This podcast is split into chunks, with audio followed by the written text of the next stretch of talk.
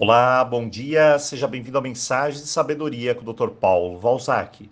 E vamos começar a semana com temas livres. Semana passada falamos do Código Ancestral. E claro, para complementar a ideia, vamos hoje falar sobre a Lei do Equilíbrio. Antes, dois avisos. O primeiro é: quem comprou nosso curso de ansiedade, alteramos a senha de acesso. E, portanto, solicite aqui no canal a nova senha. E lembrando que estamos com o nosso novo livro à venda, Roponopono, Manual para a Limpeza das Energias Ancestrais. O tema abordado é completamente diferente do nosso volume 1. Dúvidas? Você pode pedir informações aqui no nosso canal. E vamos à nossa mensagem. Você já deve ter percebido que o universo ele é regido por várias leis naturais. Lei da ação e reação, lei da compensação, atração, e essas são as regras do jogo. Se você se alinha a elas, a sua vida flui. Se você se desconecta delas, o sofrimento chega. É como viver balanceado a um fluxo, a uma direção. Mas será?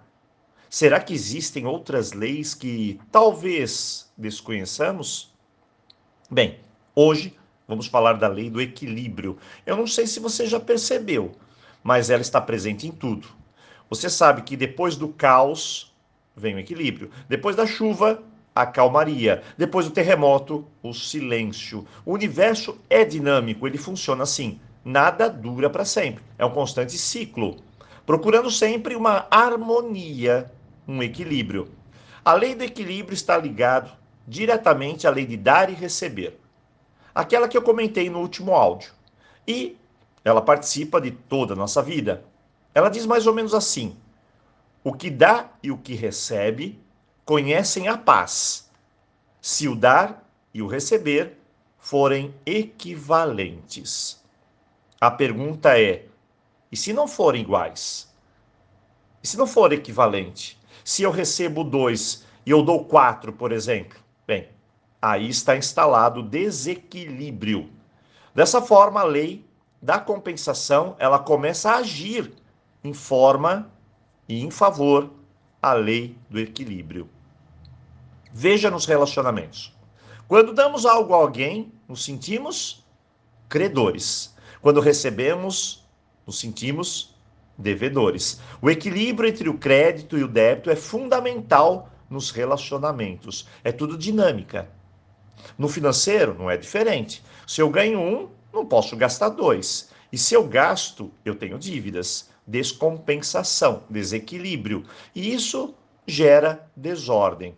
Mas, claro, põe em ação outras leis, como da criatividade e ação, para compensar tudo isso. Eu costumo dizer que os doadores sempre estão aqui, ó, no topo da escala de sucesso, mas também na base, no fracasso.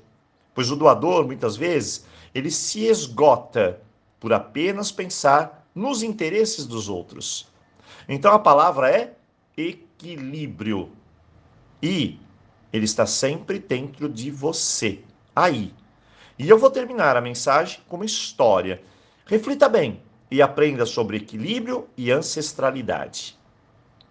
Um homem muito pobre estava sempre sentado sobre um baú. Esse baú era uma herança muito antiga da família, ancestralidade pertenceu aos seus bisavós, avós e pais.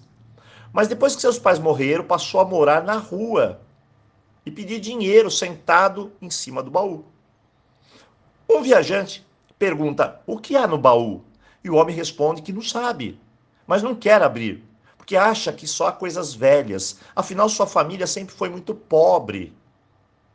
Dez anos depois, o mesmo viajante reencontra o homem sentado no baú pedindo dinheiro.